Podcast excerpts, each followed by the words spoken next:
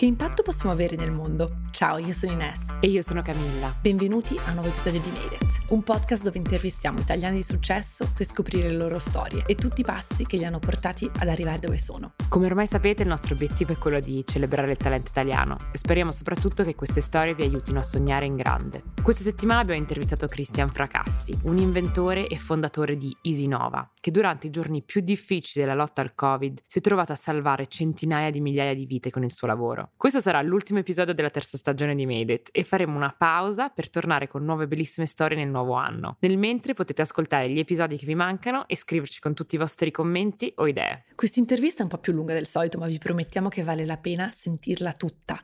La storia di Christian può essere descritta solo come la storia di un eroe moderno e per scoprire cosa lo motiva e cosa lo ha spinto a fare tutto quello che ha fatto, abbiamo voluto scoprire tutta la sua storia, dalla sua infanzia nelle fabbriche dei genitori al rapporto difficile ma toccante con suo suo padre, a tutti i momenti e le invenzioni che lo porteranno a fondare Isinova ed essere celebrato in tutto il mondo come l'angelo con la stampante 3D. Christian si troverà prima a stampare in una notte delle valvole che permetteranno a 100 persone ricoverate all'ospedale di Chiari ad avere accesso ai respiratori. Poi, pochi giorni dopo, a inventare e condividere in open source il progetto di una valvola che permetterà a medici nel mondo intero di trasformare maschere da snorkeling di Decathlon in maschere respiratorie. Ascoltiamo la sua storia che è talmente emozionante che siamo finiti tutti in lacrime. Ciao Christian e benvenuto su Made It. Ciao, ciao Camille, ciao Ines. Sei stato chiamato all'angelo con la stampante 3D e per scoprire perché vogliamo ripercorrere la, la, tua storia dall'inizio. Ci racconti un po' la tua infanzia? Sappiamo che sei cresciuto nelle piccole fabbriche tessili dei tuoi genitori nel Bresciano e volevamo chiederti anche un po' che aria si respirava durante la tua infanzia nel Bresciano. Beh, io quando ero piccolo sono praticamente nato in, in azienda. Mia mamma aveva un, un'azienda di abbigliamento, quindi realizzavano capi d'abbigliamento, mentre mio papà aveva l'azienda di fianco, quindi erano due capannoni uno in parte all'altro, e eh, si occupava invece di stiro, quindi era uno dei pochi uomini che sapeva stirare all'epoca, e, e anch'io ovviamente da bambino già avevo imparato come si usava un ferro da stiro. E quindi mia mamma realizzava gli abiti, mio papà nella, nella, nella stanza di fianco eh, li stirava, li confezionava. Cioè, la, la, mia culla sono stati tessuti, eh, bottoni, lampo, cerniere, tutto quanto riguardava un po' il mondo dei tessuti dell'abbigliamento e mi piaceva da morire. Eh, da piccolino avevo già imparato a, a, caricare i camion, a pulire le gonne, a capire se l'orlo era fatto bene o era fatto male, a come fare le prime bolle, le fatture.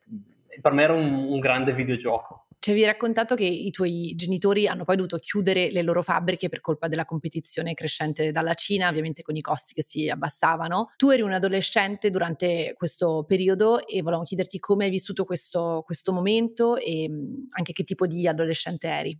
Io e mia sorella eravamo da, da praticamente da quando siamo nati fino ai 13-14 anni abbiamo vissuto praticamente in azienda. Quindi andavamo a scuola, finita la scuola, i compiti li facevamo sui tavoli eh, dove in parte tagliavano i modelli, carta modelli e via dicendo. E quindi ci divertivamo, per noi era la nostra sala giochi, eh, ci divertivamo tantissimo. E ovviamente aiutavamo il più possibile i genitori e da piccolo io ho sempre pensato che eh, quando sarei stato grande, quando sarebbe toccato a me il momento di lavorare, avrei preso in mano le redini dell'azienda di mio papà e mia sorella quella di mia mamma. Era quasi scontato. Purtroppo eh, le cose non sono andate come, come pensavo. Ci siamo ritrovati intorno ai 14-15 anni con la prima concorrenza estera, ovviamente con prezzi non eh, replicabili per l'Italia, e questo ha portato i miei genitori a una scelta drastica che è stata quella di chiudere l'azienda, eh, liquidare i dipendenti e trovarsi un nuovo lavoro. Cioè mio papà si è trovato un nuovo lavoro, mia mamma è diventata casalinga. Per me è stato abbastanza brutto perché mi sono ritrovato da un momento all'altro quasi senza un futuro. Dico, adesso cosa faccio? Avevo già il mio posto, eh, mi ero già creato il mio posto, la mia idea di, di, di lavoro e quindi era un bene, reset, riparti da zero. E l'abbiamo fatto perché comunque... Eh. Da ragazzo eri già molto curioso, cioè come, come sei diventato inventore? Credo eh, tramite eh, mio papà, mm, perché mio papà è, mi viene da ridere, però è sempre stata una persona molto tirchia. Eh, e quindi tutte le volte che in, in, azienda succedeva un problema, provava a risolverlo da solo, quindi non voleva mai pagare il professionista dall'idraulico, eh, si è rotta la pressa, si è rotto il ferro, si è rotta la caldaia, non funzionano più le luci, eh, si è rotto un pezzo di muro, qualunque cosa si rompeva o si guastava, provava prima a risolverla lui. E ovviamente eh, da solo non ci riusciva, quindi io ero il suo piccolo aiutante, quello che gli passava dal cacciavite allo straccio, al, al secchiere, qualunque cosa gli servisse, mi obbligava a stargli in parte. E da un lato a me non piaceva più di tanto, perché comunque mi facevi fare il lavoro sporco dall'altro eh, mi permetteva con gli occhi di guardare tutto quello che succedeva, quindi come era fatta una macchina, come era fatto il ferro da stiro, dove passava l'acqua, come faceva a scaldarsi, quindi ho sempre imparato tante cose. O- oggi mio papà mi dice sempre che ho imparato, secondo lui da piccolo, a rubare con gli occhi, quindi a capire come una cosa funziona e a farla mia e poterla riutilizzare magari in altri ambiti. Devo dire che è bellissimo sentire la storia della tua infanzia, come dici tu, in fabbrica, nelle aziende dei tuoi genitori, perché come l'hai descritta una palestra, penso che sia il modo giusto per descriverla, hai avuto l'opportunità di vedere tantissime cose da una giovanissima età e sicuramente senza rendersene conto queste cose ti segnano, ti formano e come dici tu forse proprio nasce da lì la tua voglia di fare l'inventore, risolvere problemi perché hai avuto l'opportunità di assorbire tutte, tutte, queste cose che non si imparano a scuola e non si vedono a scuola. C'era però anche la scuola e so che eri molto brava a scuola, eri un ottimo studente e tanto che a 18 anni sei diventato anche campione italiano di matematica che è un traguardo molto importante. Come è successo? Eri un super studioso, bravissimo in matematica, come sei arrivato a fare questo concorso? In realtà mi piaceva tantissimo la matematica, mi riusciva veramente bene, anche perché mio papà mi obbligava a fare tutti i conti delle ore delle straordinarie, di quanto avevamo guadagnato, risparmiato, quindi io mi mettevo lì con i miei block notes a quadretti, e la mia matita e andavo a segnare le ore delle ragazze che lavoravano per mio papà o per mia mamma e quindi facevo i conti di quanto si poteva guadagnare. Quindi ho sempre giocato con i numeri. Quindi ero bravo in tutte le materie che erano scientifiche, perché quando ero in classe eh, le maestre spiegavano, le professoresse spiegavano, io apprendevo, ma non è che a casa dovessi studiare più di tanto. Mia sorella invece studiava dieci volte più di me, eh, perché io la vedevo lei la sera sempre lì a studiare, a fare i compiti. A me i compiti uscivano benissimo, li facevo in mezz'ora, non dovevo mai ripetere o ristudiare nulla e mi sentivo fortunato rispetto a lei che, poverina, la vedevo, si impegnava dieci volte di più, magari non, non era, magari non prendeva poi il mio stesso voto. Nonostante questo, mio papà non è mai stato uno che è stato capace a dirmi bravo, o meglio, me l'ha detto due volte in tutta la vita.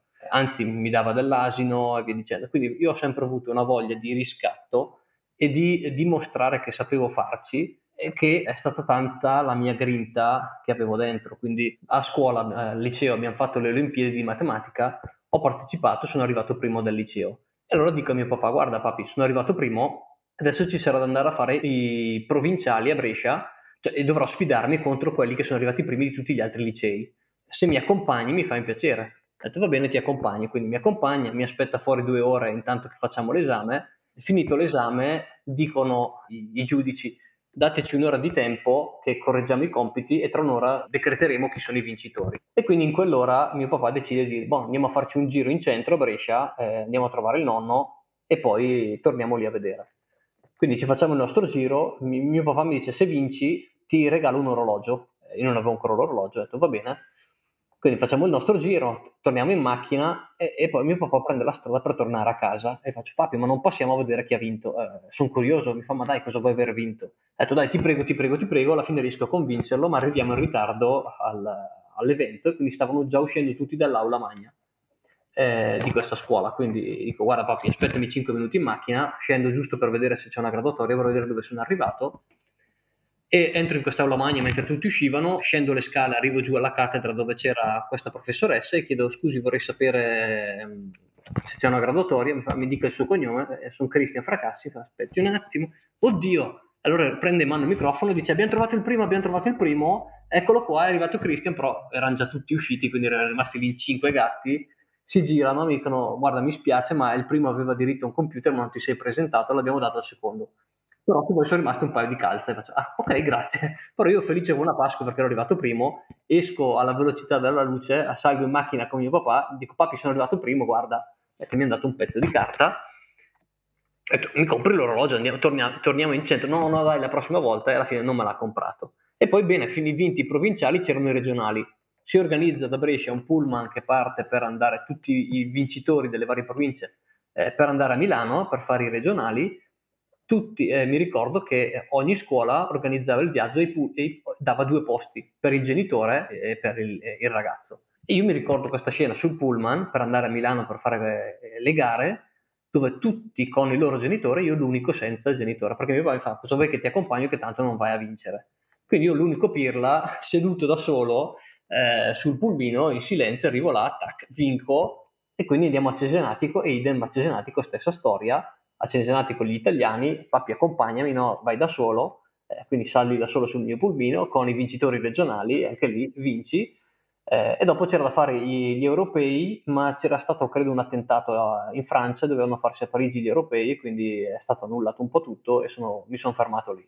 Beh, devo dire che forse senza volerlo tuo padre ti ha dato il regalo più grande che è darti tutta questa ambizione, questa voglia di dimostrare nel non accompagnarti e nel non darti la soddisfazione di dirti bravo. Quindi l'ho odiato tantissimo perché fino a due anni fa, o meglio, fino a quando ho aperto l'azienda, quando ho aperto Isinnova, mi sono sempre detto ho un papà che è stronzo a dire poco, passatemi il termine, scusate forse la parolaccia, ma gliel'ho già detto centomila volte anche a lui, lo, lo odiavo nel profondo del cuore. In realtà, con il seno di poi, credo che lui abbia trovato l'unico modo eh, io sono una persona che non è competitiva di più. Se mi dici che una cosa non riesco a farla, io ti dimostro che la faccio il doppio di quello che eh, tu ritieni impossibile. E quindi lì ho trovato la chiave di volta per eh, stuzzicarmi e spingermi a, fare del mio ma- a dare il massimo, che eh, finché sei bambino pensi siano privazioni, e forse un po' lo sono state perché comunque è stato molto borderline.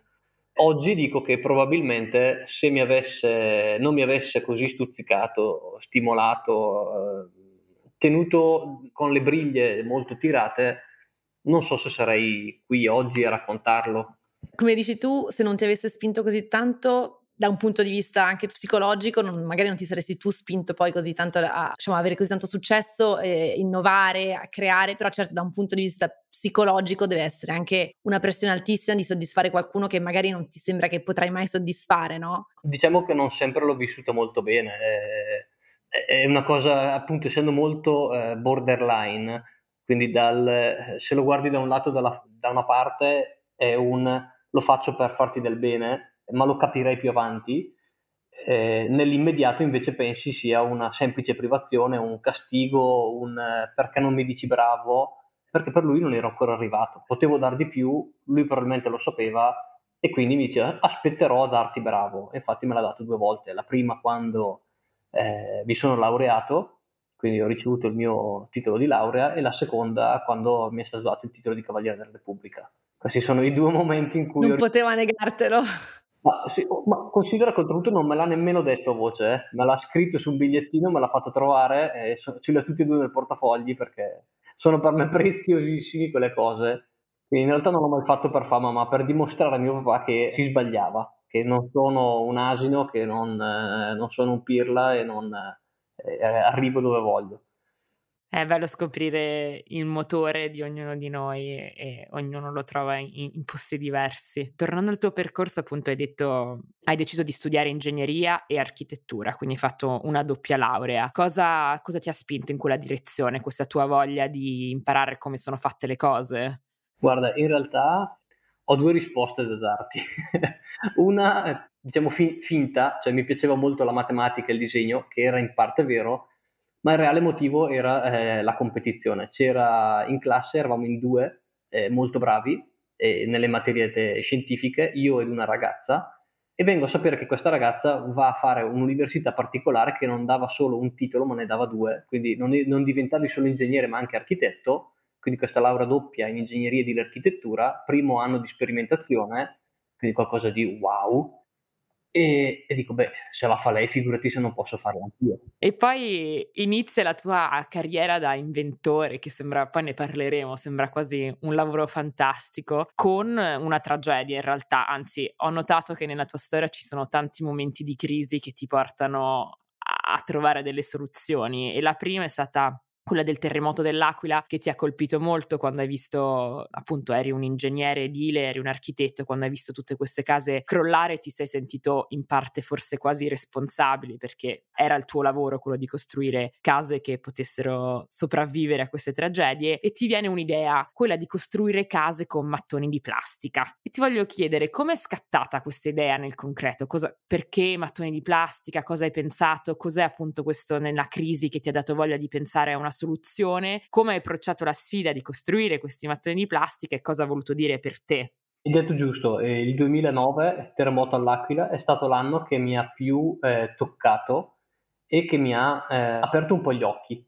Perché eh, finché sei studente, studi, fai esami e non capisci cosa vuol dire. Cioè, c'era un professore, che è quello di strutture, che mi ha detto: Io all'esame o vi boccio o vi do 30. Per me non esistono vie di mezzo. Perché o tu sai calcolare un edificio e quindi l'edificio sta in piedi, o sono, se sbagli i conti l'edificio non sta in piedi, non c'è una via di mezzo. Quindi o le persone che sono dentro quell'edificio vivono, o quelle persone che sono dentro l'edificio muoiono se l'edificio non è fatto bene. Quindi non ci sono alternative. Io non ti do un 22, un 23, o, do, o non ti faccio passare o ti do 30, perché o sei stato bravo e l'hai calcolato al meglio, o se non l'hai calcolato meglio, quella casa prima o poi è destinata a cadere. Però finché è un esame, un conto, e quando invece col terremoto ho visto case eh, distrutte, demolite, da un lato sì, terremoto, da un lato sì, edifici costruiti molto tempo fa e quindi magari non si conoscevano tutte le normative, le norme sismiche, i comportamenti, eccetera, eccetera. Dall'altro eh, mi, ha, mi, ha, aperto gli occhi e mi ha detto, Cristian, occhio che se sbagli, quello che dice quel professore è vero. Se, se sbagli un calcolo, lì combini guai e combini guai grossi perché sono decine le persone che sono morte, forse centinaia se non ricordo. E, e mi ha molto colpito perché mi ricordo perfettamente, ero a cena, non sono più riuscito a cenare perché stavo guardando, i miei genitori stavano guardando la tv eh, le scene dell'aquila, delle persone che scavavano tra le macerie per trovare eventuali sopravvissuti. E rimango con questo problema nella mia testa. La mattina prendo il pullman alle 6 e intanto che sono alla fermata, eh, di fianco alla fermata del pullman c'è un ristorante e eh, parcheggia lì vicino un camioncino che inizia a scaricare delle casse dell'acqua. Impila la prima, impila la seconda, impila la terza e arriva a 10 casse. Da matematico dici, boh, 10 casse, 15 bottiglie per ogni cassa, sono 150 bottiglie, ogni bottiglia un litro e mezzo, quindi sono 225 kg. Eh, cacchio, ma l'ultima cassa quindi sta reggendo un peso che spalmato su pochi millimetri di profondità di questa cassa di plastica più o meno, cioè, mh, non è da sottovalutare perché potrebbe essere molto simile a quello di una tradizionale eh, muro di una villetta, di una casetta su due piani. E da lì dico, ah, ok, quindi un mattone così semplice, quindi il tizio che sta scaricando le casse, le sta impilando, ma se io queste casse al posto di farle tutte forate per inserirci le bottiglie che non mi servono, le facessi piene con dentro dell'isolante e le tatatac, quindi potrei forse costruire una casa. Mm. E quindi cosa ho fatto? Prendo il pullman, vado all'università, avevo appena finito tutti i miei esami, dovevo solo dare la tesi, corro dalla professoressa che avevo scelto per fare la tesi e dico, prof, ho trovato l'argomento della mia tesi, vorrei fare, studiare case in plastica.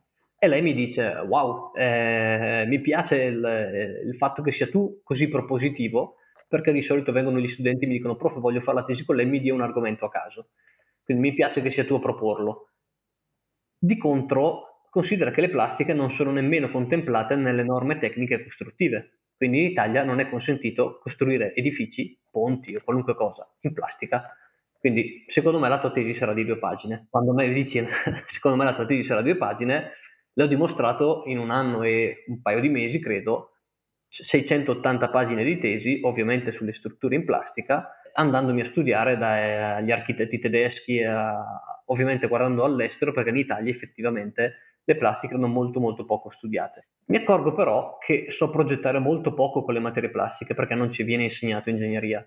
Eh, banalmente la plastica a 60 gradi inizia a perdere le sue proprietà meccaniche ed è impensabile che un solaio a 60 gradi ci può arrivare con un bel giorno di sole e inizia ad afflosciarsi o a deformarsi. E quindi dico, senti, forse Cristian è meglio che prima di progettare questo mattone tu ti faccia un po' di esperienza sulle plastiche e quindi mi sono fatto tre anni di dottorato in ingegneria dei materiali, quindi saltando un po' eh, da palo in frasca, eh, specializzazione polimeri per studiarmi eh, come le plastiche funzionano, come si progettano, come vengono realizzate, che problemi hanno, come vanno risolti, eccetera, eccetera, eccetera. Per arrivare fino in fondo, eh, dopo tre anni, a dire bene, ho progettato il mio mattoncino in plastica. Quindi per, per, questa idea sei riuscito a, ti ha spinto a fare addirittura tre anni di dottorato per poter portare a termine la tua idea, che credo che sia un bel esempio della tua determinazione. E cos'era la, appunto, sei riuscito a progettare il mattone in plastica? Cosa avevi in mente di fare poi? Mettere in piedi una società per vendere mattoni di plastica? Cos'era lo sbocco di questo progetto, oltre a creare il mattone in sé e sei riuscito poi a portarlo avanti?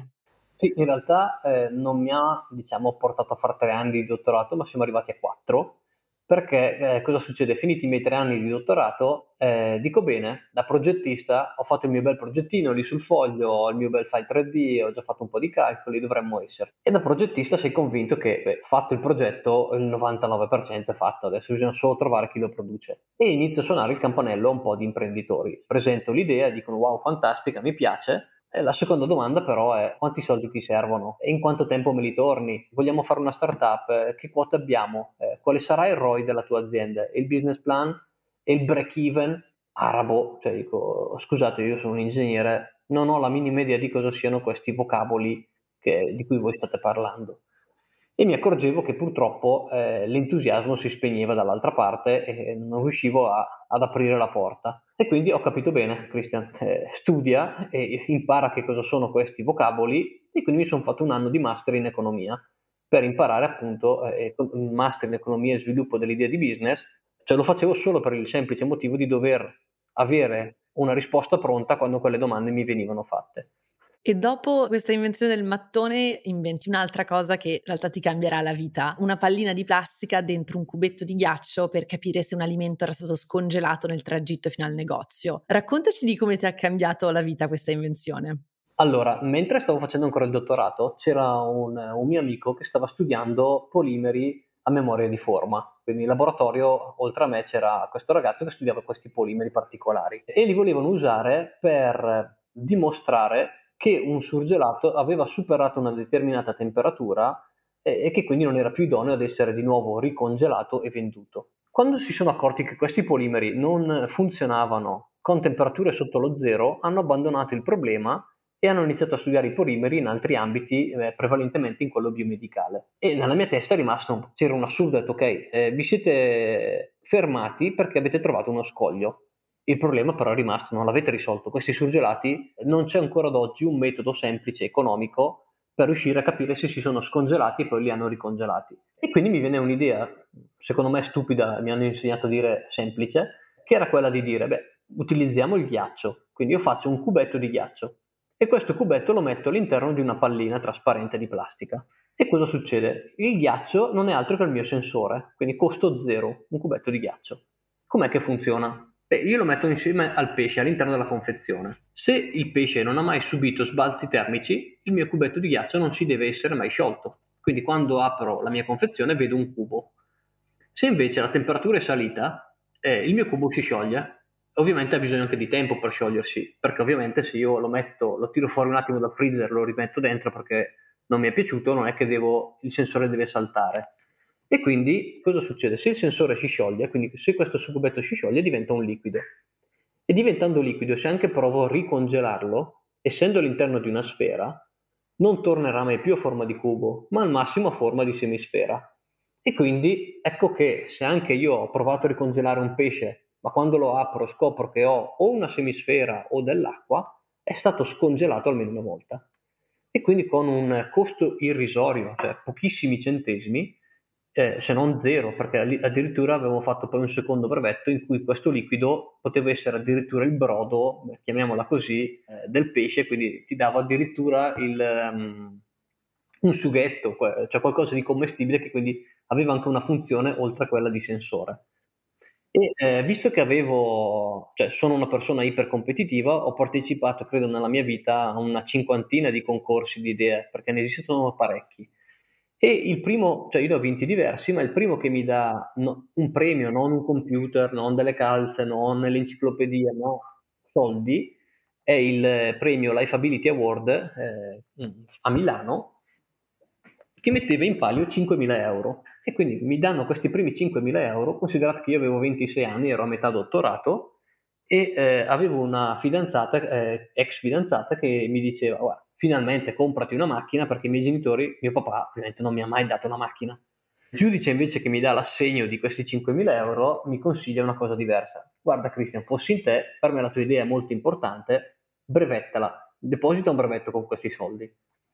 Io ci penso un attimo e seguo lui, la fidanzata mi dice ciao, vai a quel paese, io deposito il mio brevetto e una settimana dopo mi chiama un imprenditore perché esce un articolo di giornale che parla dell'idea, interessato all'idea, mi dice guarda Cristiano, ho letto questo articolo, mi interessa molto, quanti soldi vuoi? E io dico, uh, ci siamo. Per la prima volta mi compare questa prima occasione.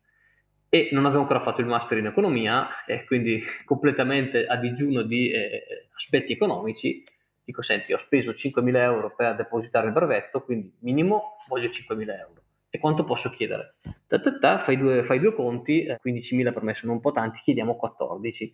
E quindi dico 14.000 euro. Il pomeriggio probabilmente l'imprenditore viene già col contratto in mano, firmiamo, contento lui, contento io. Lui perché probabilmente aveva fatto un affare, io perché avevo prima di tutto triplicato in una settimana i miei investimenti, ma soprattutto perché avevo capito che forse con le mie idee ci si poteva lavorare. Anche perché, finito i miei cinque anni, finita la mia tesi, siamo nel 2009, la crisi edilizia, cioè la crisi economica che ha toccato tantissimo il settore dell'edilizia, meno 80%, eh, gli ingegneri che si laureavano, che si erano laureati un anno prima di me, eh, alcuni amici li chiamavo e mi dicevano guarda non venire da, a lavorare nel mio posto perché lavoro due mesi poi non mi pagano, di là mi danno 400 euro al mese, tant'è che molti purtroppo sono andati a, fare, a lavorare nei supermercati. Oggi magari sono direttori di eh, supermercati, però l'ingegnere all'epoca non era più necessario, l'edilizia non, non, non si muoveva e quindi non c'era più neanche lavoro. Quindi... Allora, l'imprenditore di cui ci hai parlato, che ti ha dato questi primi 14.000 euro, che ti ha fatto capire che potevi fare i soldi facendo l'inventore, eh, era Alvise Mori, che diventa, se non sbaglio, un, insomma, un tuo mentore e poi tra l'altro avete, fatto, avete fondato Isinova insieme. Avete deciso di cominciare diciamo, a fare business insieme, cosa volevate fare e come sono andati i primi, i primi mesi di partnership con lui? al Vise eh, ci siamo conosciuti appunto tramite un giornale, quindi lui ha letto questo articolo, mi ha conosciuto, eh, gli è piaciuta la mia prima idea e, eh, ed era interessato ad acquistarla ed è il motivo per il quale poi abbiamo stretto le prime relazioni eh, lavorative. Ci siamo poi accorti, cioè lui si è accorto che avevo tante altre idee in testa e che potevano essere interessanti. E quindi mi ha fatto una proposta, mi ha detto Cristian guarda tu hai tante idee, secondo me per svilupparle non servono troppi soldi, facciamo una bella cosa, io provo a metterci qualche soldo, tu prova a metterci un po' di testa e vediamo cosa salta fuori. Se vuoi, creiamo una società, gli abbiamo dato il nome Isinnova, che sta per inventa, sviluppa, innova. Tornassi indietro forse lo cambierei, perché ogni volta che provo a dire mia, il mio indirizzo mail o a pronunciare il nome, tutti lo scrivono come EASI, semplice, e in realtà è easy, cioè Imola, Salerno, Imola, quindi ogni volta devo fare lo spelling, è un, è una tragedia. Ormai sono diventati tutti inglesi cioè nel, nello spelling. Ormai viene spontaneo scrivere EASI. Molte volte non mi arrivano le mail o le sbagliano e via dicendo. E quindi niente, partiamo con questa idea di realizzare una società nella quale eh, lui ci mette qualche capitale e io provo a sviluppare le mie idee. Ben presto però mi accorgo che per sviluppare un'idea non si comincia il lunedì e si vende il, il venerdì, ma sviluppare un'idea ha bisogno di mesi e in alcuni casi di anni e quindi avremmo avuto una società che per un po' di tempo non avrebbe fatturato nulla.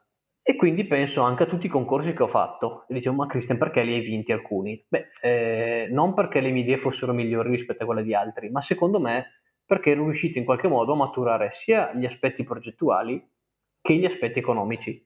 E, e mm, in effetti, facendo diversi concorsi, mi accorgevo che c'erano eh, gli inventori progettisti che avevano un, una bella idea progettuale e un business plan inguardabile perché non avevano le minime competenze economiche e viceversa tutti quelli che avevano competenze più economiche avevano un business plan, un prospetto, una presentazione super ma poi prodotti magari irrealizzabili, tecnicamente non fattibili. E quindi ho detto Cristian, beh, tu conosci un po' di A e un po' di B, perché non provi a vendere agli economisti consulenza progettuale e invece ai progettisti consulenza economica?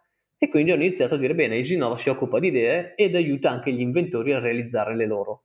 E quindi abbiamo iniziato ad avere i primi clienti in questo modo.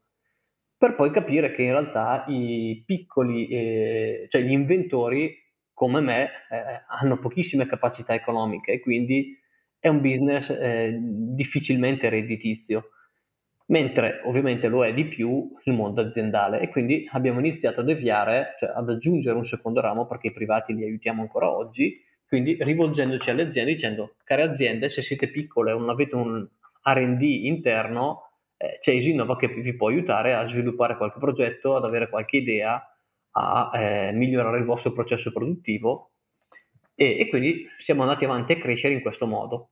E adesso quindi concretamente Isinnova aiuta, cioè lavorate con grosse aziende adesso? Pre-Covid le mie aziende erano medio-piccole, eh, nel raggio di 20 km, non, non di più, e eh, il taglio dei progetti eh, eravamo arrivati a 30-40 mila euro. Questo era il livello massimo di, di un progetto. Post-Covid invece eh, abbiamo iniziato ad avere clienti tutta Italia, ma non solo, perché sono arrivate alcune multinazionali abbiamo aggiunto in qualche modo uno zero alla dimensione dei progetti. La ragione per cui divisi in pre-Covid e post-Covid è perché dobbiamo affrontare in realtà il cuore di questa intervista e la ragione per cui, diciamo, il tuo nome è stato conosciuto mondialmente è che quando arriva il Covid, ehm, di nuovo l'avevamo detto all'inizio, i momenti di crisi che, che ti mettono in gioco, ti trovi per una coincidenza di eventi a stampare valvole respiratorie per l'ospedale di Chiari con la tua stampante in 3D.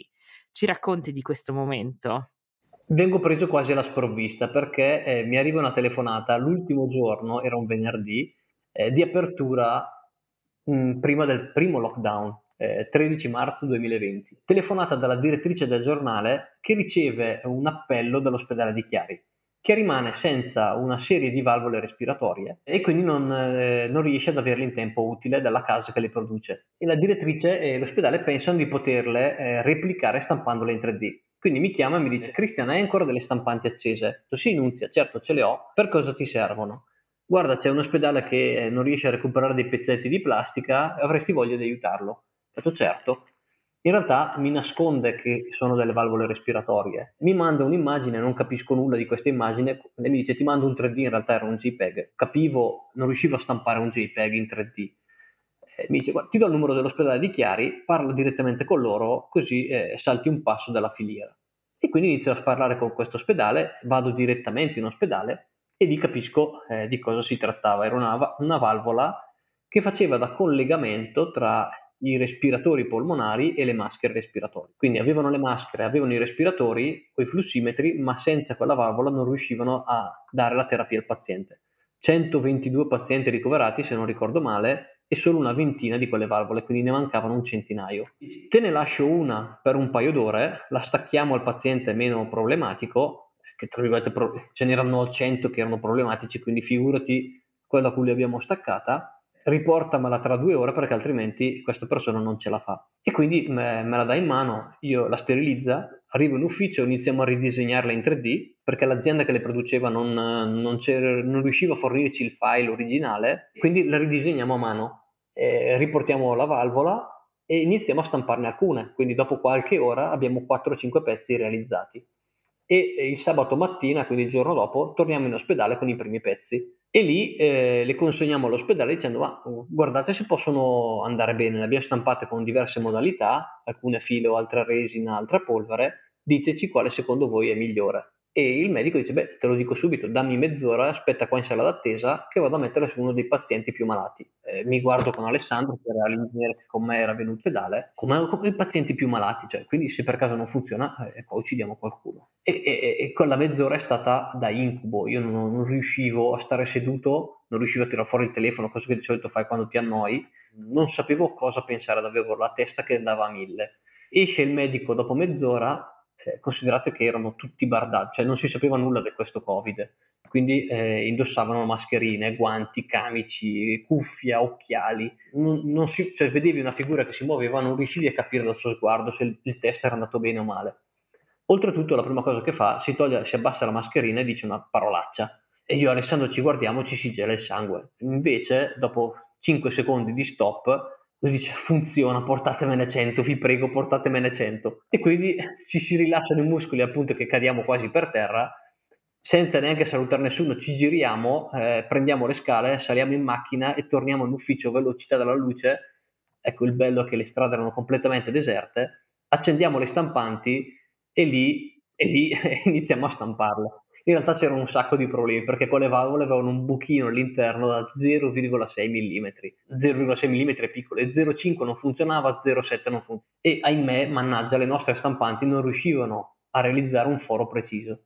E quindi dico ad Alessandro, senti, stampiamole senza foro. E abbiamo recuperato delle frese da gioielliere e tutta notte, eh, eh, sabato notte, ci siamo messi lì a fare i buchi una a una a mano. Alessandro poi ci soffiava dentro per buttare fuori la polverina che, avevamo, eh, che era uscita facendoci i buchini, scavalcando ogni regola perché non ci si poteva incontrare, figurarsi in cinque a casa mia a forare le valvole eh, tutta notte, a soffiarle a lavarle, mia moglie le lavava nel lavandino con il, il, il detersivo per i piatti, giro poi in lavastoviglie e insacchettati in maniera super sterile usando i sacchetti del tipo, quelli trasparenti per i surgelati. E domenica mattina arriviamo in ospedale verso mezzogiorno con i nostri 100 pezzi, 96 per la precisione, consegnati e felicità estrema. Direttrice del giornale ci regala la prima pagina del giornale di Brescia, cioè cosa stratosferica per noi perché eravamo finiti sul giornale più volte, ma mai in prima pagina, cioè in prima pagina ci vanno notizie importanti.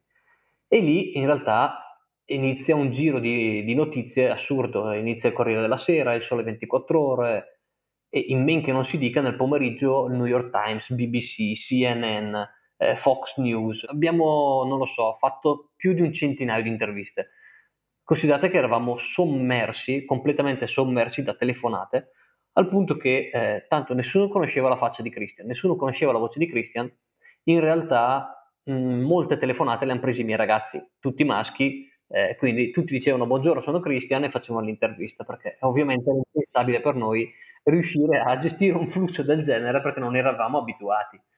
Madonna, che storia incredibile, sia da un punto, immagino appunto ci hai raccontato un po' l'emozione che hai provato, cioè da un, da un, punto di vista umano, poter contribuire a letteralmente salvare la vita delle persone che non, non, succede, a, non succede, a, tutti tutti i giorni e non così e non con, questo, con questa rapidità di eventi, cioè da una sera ti arriva una telefonata, due giorni dopo ti trovi a aver salvato la vita di 100 persone con una tua invenzione, con il tuo lavoro, deve essere stato veramente tantissime emozioni e in più tutta questa parte mediatica, quindi ti arriva questa valanga di visibilità che anche da un punto di vista lavorativo poi ti aiuterà tantissimo. Ti arriva un'altra chiamata che è quella di Renato Favero, che era un medico, che ha un'idea trasformare le maschere da snorkeling di Decathlon, credo quelle a faccia intera, in maschere respiratorie per gli ospedali e ti dice ho visto la tua storia, hai stampato queste valvole, facciamo quest'altra cosa insieme. E cosa avete fatto? Come avete fatto? Ha funzionato? Cosa hai pensato quando ti è arrivata questa telefonata?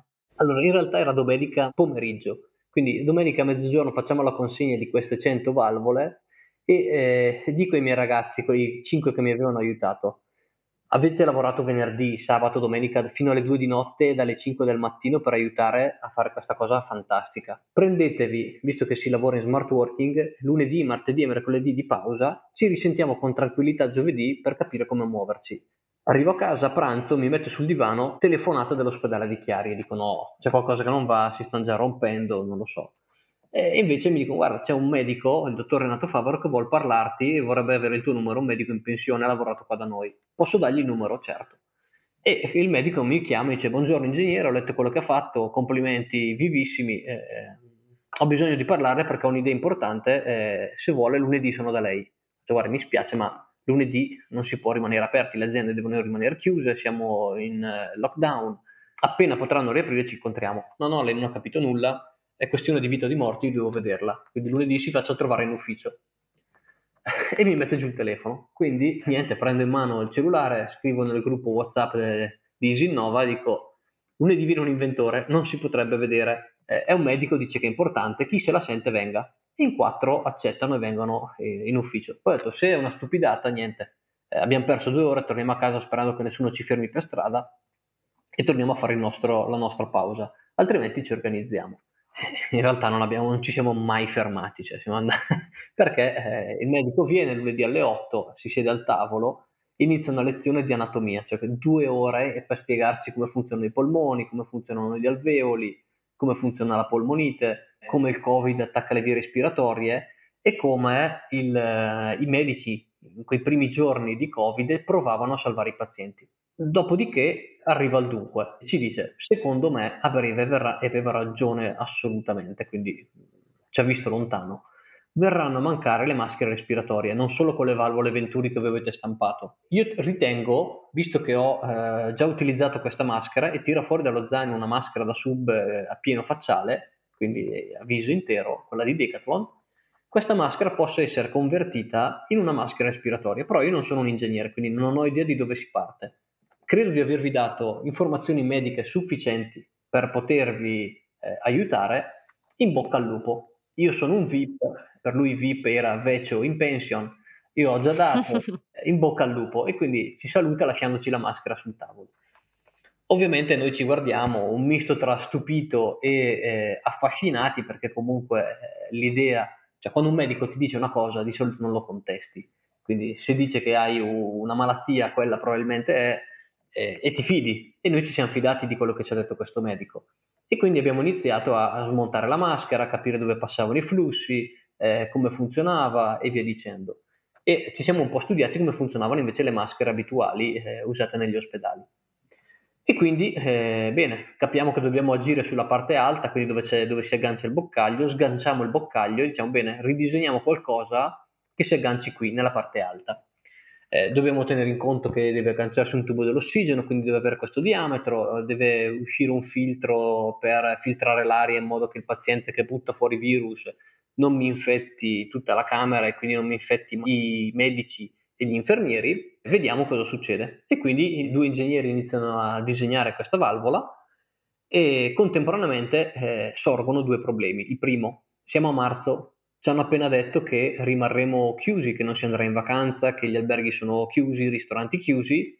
Decathlon siamo, sta ancora vendendo scarponi da sci, figuriamoci se ha delle maschere a magazzino. Quindi rischiamo di fare un progetto che non serve a nulla, perché se non ci sono poi le maschere da snorkeling, eh, il progetto non ha senso. Secondo, ma siamo sicuri che quello che noi abbiamo progettato funzioni e quindi cosa facciamo? Da un lato riusciamo a contattare Decathlon tramite Massimo Temporelli. Ci dice Decathlon, guarda abbiamo più di 100.000 maschere a magazzino, te ne faccio arrivare una quindicina in ufficio nel pomeriggio così inizi a fare tutti i test che ti servono e eh, per qualunque cosa noi siamo a disposizione. Ci, ma- vi- ci mandano anche i file 3D della maschera.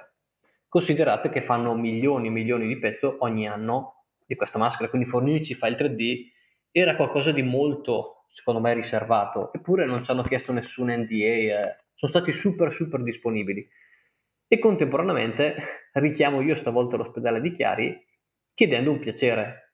Sentite, visto che vi abbiamo appena aiutato a stampare queste valvole Venturi, non è che ci aiutate a capire se questo progetto eh, di questo medico ha senso o non ha senso? E eh, ahimè, ci dicono, certo, siamo tiratissimi perché stiamo lavorando tantissime ore, però non posso dirti di no, quindi vieni. E ridisegniamo quindi questa valvola, ne stampiamo un paio di pezzi e andiamo in ospedale, la chiamiamo valvola Charlotte e eh, arriviamo in ospedale con questa maschera. Stavolta il medico non ci dice dammela che la provo su un paziente, dice siediti sul lettino, eh, te, indossala e inizia a monitorarti lì. Di nuovo ci prendiamo paura perché dico cavoli, un conto è finché provi sugli altri, un conto è prova su me stesso. Però eh, prova Alessandro, provo io, al di là del sentirsi drogati e completamente ubriachi perché l'ossigeno per uno che non ne ha bisogno è una sorta di droga, nessun particolare effetto collaterale, ci misuravano la saturazione, ci, ci tenevano monitorati e niente di strano. Dice, guarda, di difetti non mi sembra generarne eh, di particolari. Quindi iniziano a provarsela anche loro e mi dicono, guarda, lasciamene qua tre o quattro e eh, nel frattempo cerco di farti dei test eh, e tra tre giorni ti do un risultato. E lì un po' ci rimaniamo male perché, cavoli, la prima volta in mezz'ora, è vero, abbiamo sudato freddo, però quei tre giorni, quando le persone iniziano a morire, mi sembravano un'infinità, anche perché noi in otto ore eravamo riusciti a progettare la valvola, a stamparla e arrivare di nuovo in ospedale. E quindi nulla, rimaniamo in attesa eh, in questi tre giorni di, del verdetto. Nel frattempo richiamo Nunzia per dirle guarda Nunzia, su- mi è successa questa seconda cosa, se ti interessa eh, avrei bisogno di capire chi sono gli ospedali in crisi, visto che i giornali sapevano tutto, eh, se riesce a darmi i contatti perché così inizio a, a chiedere e a capire quali sono i numeri.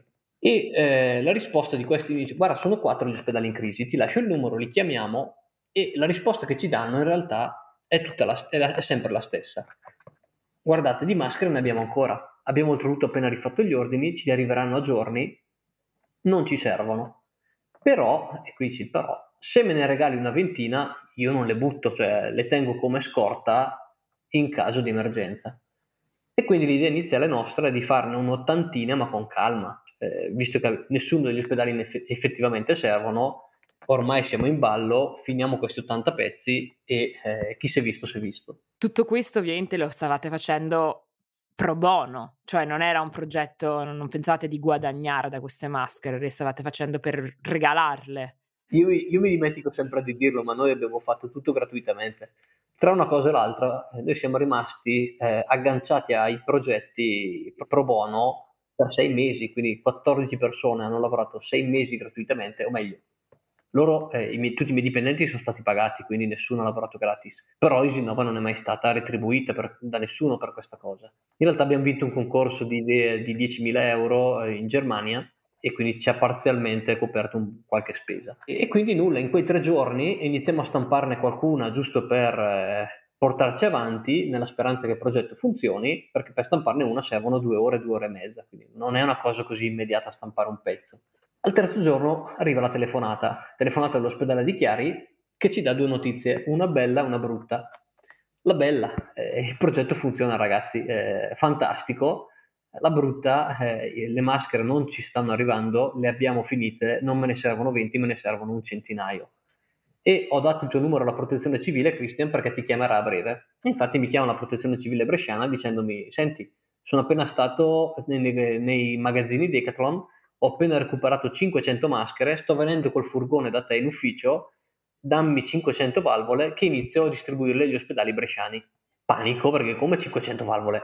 Eh, due ore e mezza per farne una, buonanotte, prima che ti do 500 pezzi o gli altri 100 all'ospedale dove vado a trovarli tutti questi pezzi. E quindi nulla, accendiamo le otto stampanti, iniziamo a stampare a, a macchinetta e ci diamo i turni per venire di notte a eh, staccarle e rifar ripartire le stampanti per non perdere tempo però capiamo che eh, nell'arco di due giorni più di 50 ospedali ci chiamano perché la notizia fa di nuovo il giro del mondo su, su tutti i social networks, eh, su eh, giornali italiani e di nuovo gli esteri. Isinova stava eh, stampando altri tipi di valvole e aveva convertito questa maschera in maschera respiratoria. Quindi ci chiamano 50 ospedali da tutto il mondo con 100, 200, 500, chiama la regione Lazio, voleva 7000 maschere solo per lei, cioè numeri folli che noi non riuscivamo assolutamente a gestire. E da lì una nuova e ulteriore idea. Sentite, eh, cosa facciamo?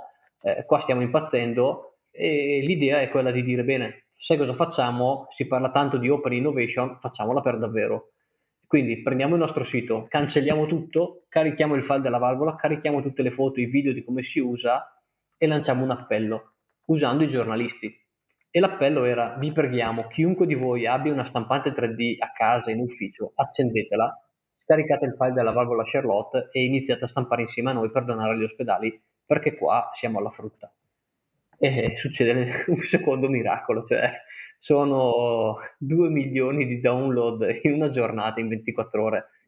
Cose, cose folli. Eh, 2718 aziende registrate in meno di 3 ore come possibili donatrici di pezzi stampati in 3D in tutto il mondo. Cioè io ero convinto di dover aiutare ospedali bergamaschi e mi ritrovo aziende dal Canada, dall'Uzbekistan che si registrano dicendomi vi aiuto io. Eh, scusate, mi sono emozionato. E... Anche noi, guarda, cioè, cioè, cioè, brividi da tutta l'intervista con le lacrime agli occhi. Eh. Penso che l'unica situazione al mondo in cui siamo tutti nella stessa situazione, quindi aver avuto un impatto così profondo, non soltanto su esatto, le persone in, a Brescia, ma proprio in tutto il mondo, è, è da brividi, è incredibile. Io pianto come un bambino, mi arrivò un WhatsApp eh, una notte eh, da un medico brasiliano che non, non conoscevo, mi scrive in inglese e mi dice grazie Christian perché qui in Brasile stanotte 100 persone vivono grazie a te.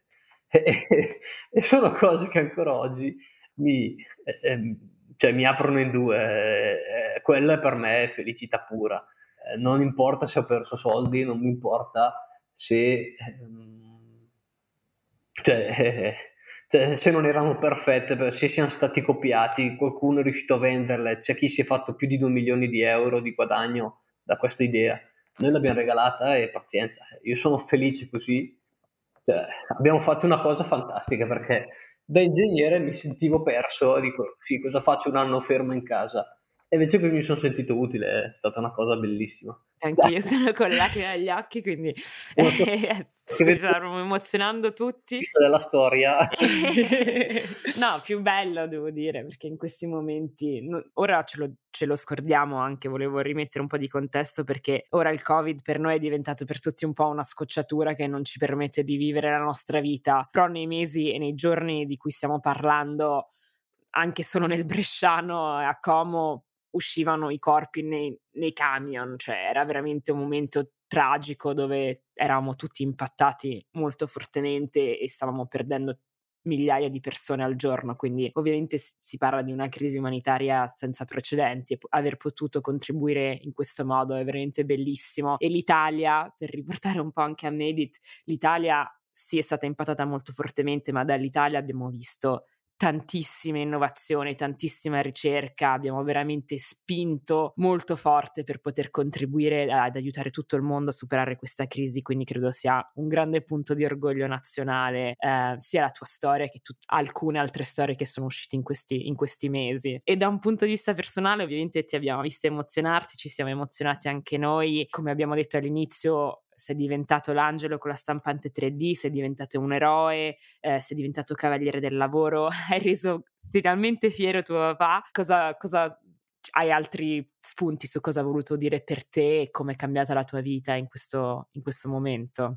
Guarda, io ho imparato, eh, cioè questa, questo progetto mi ha veramente toccato moltissimo sia dal punto di vista fisico, io ho perso 9 kg in quel periodo perché l'agitazione, la paura di uccidere persone, eh, cioè giocavi con la vita degli altri e giocavi col tempo perché eh, mi sarebbe piaciuto studiarla per bene, fare tutte le mie belle simulazioni, uscire con un bel prodotto finito, non c'era tempo. Tanti hanno criticato il fatto che fosse un pezzetto di plastica che si potesse rompere, che non era perfetta, che aveva perdite, eh, vuoi quello che vuoi, però le persone si salvavano sono usciti 30 modelli diversi di valvola Charlotte perché caricando un file online c'era chi lo scaricava e stampava e chi lo modificava e poi stampava e la ricaricava online con, un geo- con un'altra geometria, con un altro nome.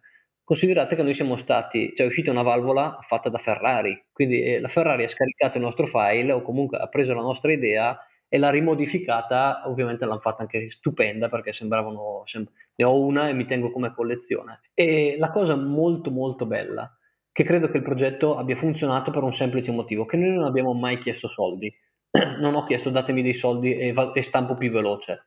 No, ho chiesto ad ognuno di fare quello che poteva e di quello che sapeva fare. Quindi ho chiesto agli ospedali di aiutarmi a fare i test. Ho chiesto a Decathlon di darmi le maschere. Ecco, Decathlon ha donato più di 100.000 maschere in giro per il mondo. Cioè, quindi ha fatto donazioni milionarie. Ho chiesto a, a qualunque makers che aveva una stampante 3D non di darmi 5 euro, ma di accendere la stampante e stampare insieme a me e di donarla, perché questo li ha fatti sentire utili, eh, perché quando dai 5 euro dici vabbè, 5 minuti dopo ti rimetti lì sul divano e inizi a guardare la tv. No, invece stampare ti fa capire che se anche ne hai fatta una sola, una persona l'hai salvata tu. E tant'è che di queste 186.000, noi siamo arrivati a contare 186.000 maschere fatte in giro per il mondo. Dopo abbiamo perso i conti perché eh, hanno iniziato anche con maschere di altri modelli, sono tornate fortunatamente disponibili le maschere, alcuni le sterilizzavano e le riusavano, quindi non so, non so quanti siano i numeri effettivi. Oltre 186.000 abbiamo perso i conti. Però di queste 186.000 Isinnova ne ha fatte poche centinaia, cioè noi non siamo arrivati neanche a mille pezzi, perché comunque come vi dicevo prima servono più di due ore. Il che, che vuol dire che nonostante noi abbiamo avuto l'idea, noi abbiamo fatto meno dell'1%. E il bello è che il 99% delle persone che l'hanno fatto io non le conosco, cioè c'è stato un aiuto indistinto, quindi non l'amico che ti dà un, fa un piacere, ma no, persone che io nemmeno conosco. Li sto conoscendo man mano, adesso eh, che un pochino si può girare, eh, qualche persona che mi ha aiutato a stampare una, due, tre, cento pezzi, li ho trovate. Ho trovato in giro persone nei, nei vari eventi, perché siamo al 206esimo evento da gennaio, cioè in me- 11 mesi ho fatto più di 200 eventi per raccontare la storia. Ho incontrato nel pubblico persone che si sono salvate usando le maschere mi hanno interrotto a metà storia, sono salito sul palco, mi hanno abbracciato e Cioè, sono cose che ti toccano in una maniera incredibile. Quindi sei, sei passato da pre, pre-Covid, diciamo che la gente magari nel piccolo avevi una nicchia e la gente ti conosceva a diventare qualcuno che sarebbe finito sui giornali, mille interviste, cioè sei diventato proprio una persona quasi famosa. Questa cosa ti piace o ci sono dei, dei lati positivi, dei lati negativi? Cioè com'è vivere adesso? All'inizio l'ho presa molto molto molto male perché non riuscivo proprio più a vivere. Il mio telefono, ehm, io non riuscivo, ho fatto giorni a non riuscire a telefonare ai miei genitori perché avevo il mio profilo LinkedIn aperto, quindi potevi trovare il mio numero di telefono, il mio indirizzo mail eh, liberamente. Fino a prima non ero nessuno. Io avevo più di 10.000 email da leggere e non le ho mai lette tutte, cioè ho dovuto fare i filtri e dare le password della mia mail a tutti i 14 miei ragazzi per far sì che trovassero lì in mezzo le richieste degli ospedali, dei medici, perché poi c'erano i giornali, i giornalisti curiosi, eh, i, i makers che ti chiedevano le stampo rossa, posso farla anche verde, eh, mille cose e mille di più. Quindi all'inizio mi è molto pesato il non avere più una mia vita privata perché ero tempestato da LinkedIn, più di 8000 richieste di amicizia su LinkedIn solo per fare accetta, accetta, accetta, accetta. Ci ho messo quasi una giornata, poi non so neanche chi ha accettato. Adesso le cose si sono fortunatamente un po' calmate e eh, si torna a respirare, però inizialmente non l'ho presa molto bene, anche perché non sono uno che ama mettersi in mostra o ama chiacchierare preferisco, eh, forse oggi l'ho raccontata un po' meglio, però vi assicuro che le mie prime 10-12 interviste erano eh, tutte singhiozzate perché non, non sono uno, un uomo da palcoscenico, non, non mi piace espormi. Adesso passiamo a delle domande un pochino più personali. In questo podcast eh, su Made eh, parliamo tantissimo di startup, abbiamo intervistato tantissime persone nel mondo tech, digitale, si sente parlare solo di quello, diciamo, e siamo felici di parlare con te per scoprire invece persone che sono molto più nel mondo fisico, creano invenzioni. Infatti ti volevamo chiedere, tutti possono diventare inventori e, e come si diventa inventori? Come, come si può diventare Christian Fracassi? Oddio, non so se lo consiglio, eh, perché bisognerebbe avere un padre abbastanza severo. Scherzi a parte, il, um, noi ci proviamo a distinguere facendo innovazione molto physical. Io punto tanto sulla physical innovation, banalmente perché ormai il 90% va sul digital, quindi tutti a fare digital e io sono convinto che comunque su una sedia ci si siede, sul tavolo bisogna ancora averlo, il letto pure, la biro, la penna, il, il bicchiere, il tablet, un microfono oggetti bisogna realizzarli. Ma in realtà per un semplice motivo, non so nulla di digital, quindi non ho più voglia. In realtà non è vero perché mia moglie quest'anno mi ha chiesto cosa vuoi per regalo e io per battute le ho detto senti ma iscrivimi a ingegneria elettronica perché non ne so nulla di elettronica e mi brucia il non poter dare una mano ai miei elettronici quando sono in difficoltà perché non so da che parte girarmi. Però sono molto fisico, cioè mi piacciono gli oggetti, qualcosa che è toccabile, che sia una lampada, che sia una scarpa, che sia una carrozzella, una valvola respiratoria. Quindi provo a differenziarmi in quel modo. E qualche consiglio per eh, aspiranti inventori? Allora, credo che tutti noi possiamo essere inventori, o meglio, secondo me tutti lo siamo. I sogni non sono altro che eh, la realizzazione nel nostro cervello di qualcosa che ancora non esiste. Io vi sottoscritto sulla frase del, della parizia del mio ufficio che le idee senza la loro esecuzione sono allucinazioni. Non è una frase mia, ma è di Edison eh, e per me è importantissima. Non tanto perché preferisca Edison a Tesla o Tesla a Edison, eh, non è questo il discorso. Il discorso è che tutti noi abbiamo idee ma finché non le mettiamo a terra, non le trasformiamo in qualcosa di concreto, sono solo allucinazioni. E la differenza tra una buona idea e una cattiva idea, molte volte, è semplicemente la costanza e la determinazione che hai per portarla avanti.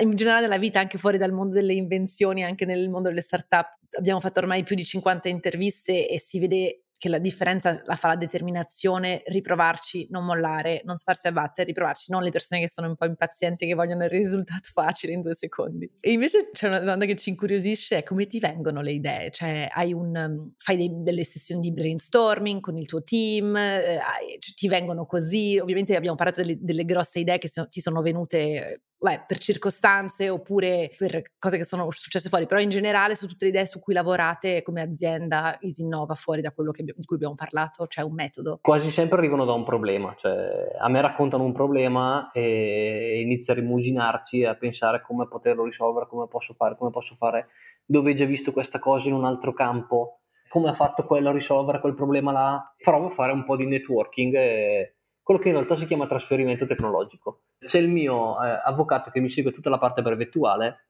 che eh, mi stuzzica sempre dicendomi guarda che le idee non esistono, è come un libro.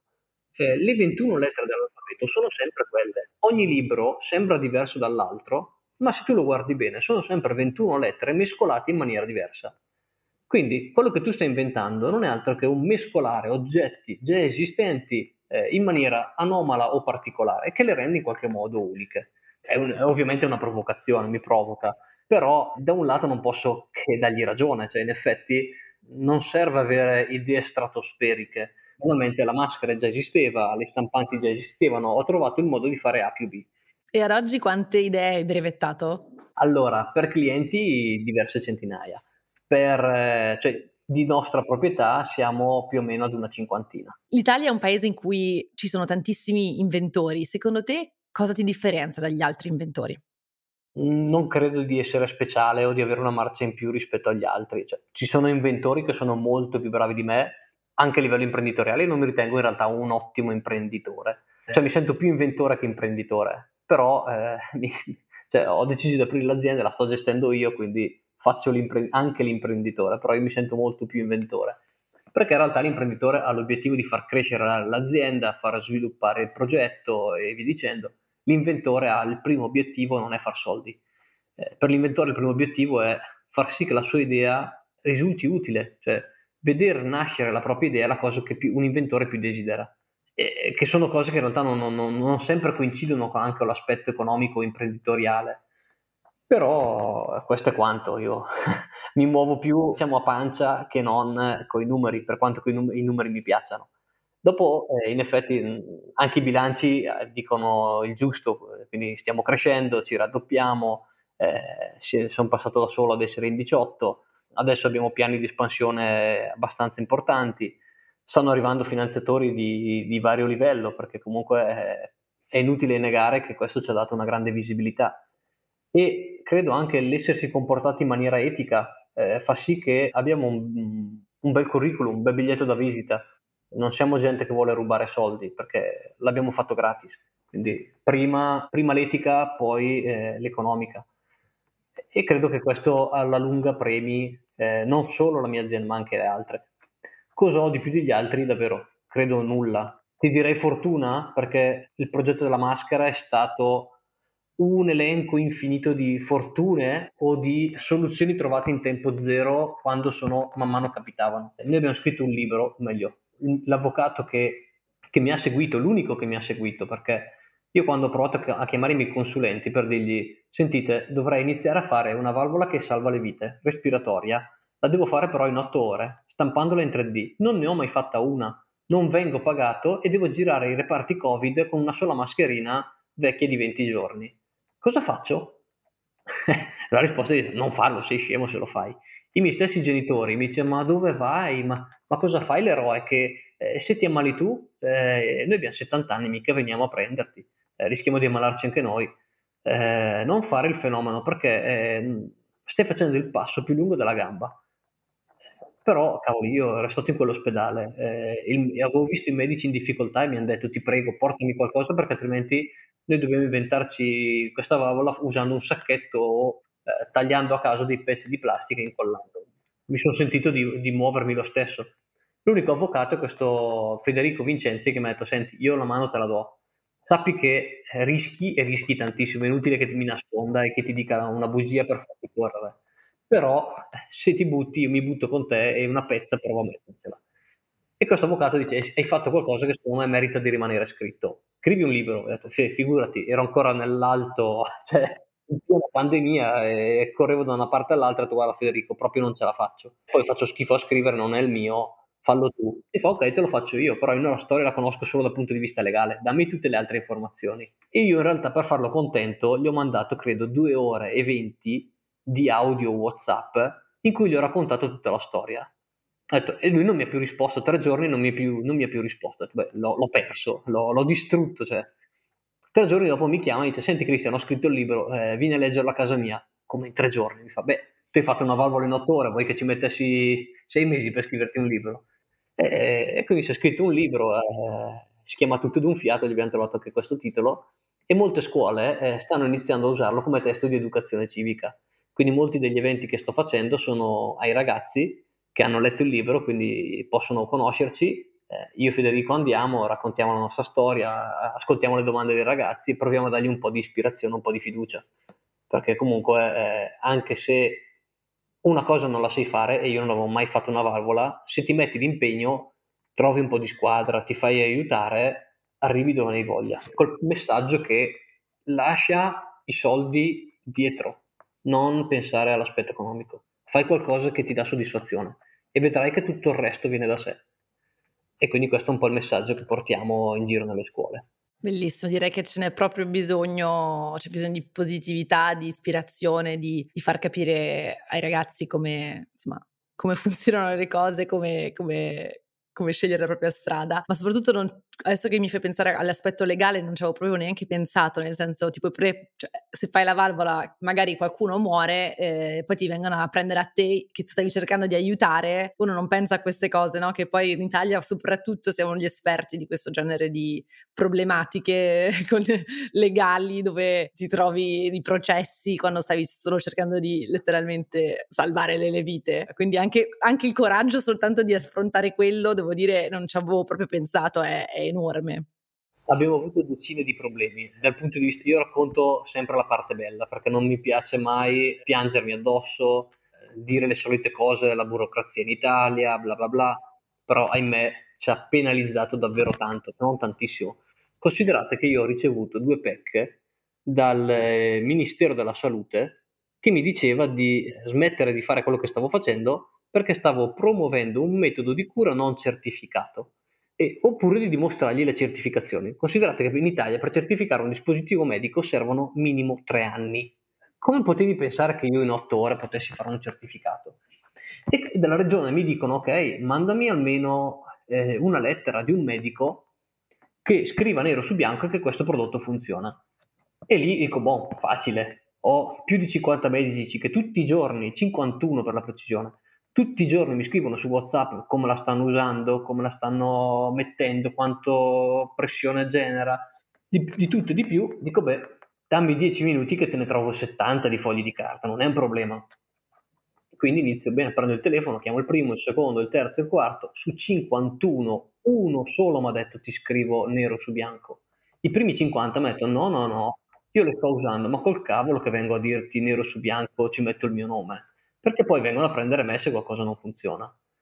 C'era stato eh, la prima azienda eh, della valvola Venturi che ci aveva detto no no tu quella, quella valvola non la fai perché noi abbiamo un brevetto di quella valvola eh, guai a te se lo copi eh, e, io oh, sono andato contro questa cosa ho detto eh, senti servono io le stampo poi al massimo mi prenderò le colpe poi in realtà non ci hanno mai fatto causa anzi il CEO di quella multinazionale con sede nel Liechtenstein mi ha chiamato per complimentarsi che non avevo diffuso il file della loro valvola, ma l'avevo tenuto di come mi ero comportato in maniera etica. Ma di rogne vi assicuro che ne abbiamo vissute tantissime. Io ho avuto minacce da diversi direttori ospedalieri che mi dicevano guai a te se nei miei ospedali entra una sola delle tue maschere, perché io sono il responsabile e io dico che qua non si entra. Ok, dicevo. Peccato che di notte, alle due di notte, mi chiamassero i medici del pronto soccorso per dirmi ti prego portami qua le maschere perché altrimenti le persone muoiono. E cosa fai? Eh, io aprivo la macchina, caricavo il baule di maschere, eh, arrivavo al pronto soccorso, entravo e le consegnavo. Io facevo quello che mi sentivo che per me era giusto, che non so se fosse eticamente, legalmente, moralmente, quello che mi voglia giusto. Io facevo quello che per me era giusto. Certo, è un eh, discorso in realtà molto complicato perché... Vi garantisco che ho dormito, cioè, molto poco e pochi sonni tranquilli. Eh, sono stati incubi. Io ci Se uno vuole fare del bene e poi si ritrova dei processi, eh, perché certo ovviamente uno non... Certe cose, cioè, c- ci sono delle ragioni per cui le cose sono testate su tre anni e vanno anche bene, però in un momento di crisi eh, ovviamente non c'era la legge a, a, scritta per queste, queste situazioni, però è ancora più eroica quello che hai fatto perché come hai detto te, non ci, son, non ci trovano tante persone che sono pronte a, a, a, rischiare tutto per salvare le vite delle persone. E alla fine era proprio, era proprio quello. Però sì, potremmo fare proprio un podcast, un episodio proprio solo su questo, quindi però siamo arrivati alla fine dell'intervista con la nostra solita e classica domanda. Ti volevamo chiedere Secondo te in che modo la tua italianità ha contribuito al tuo successo?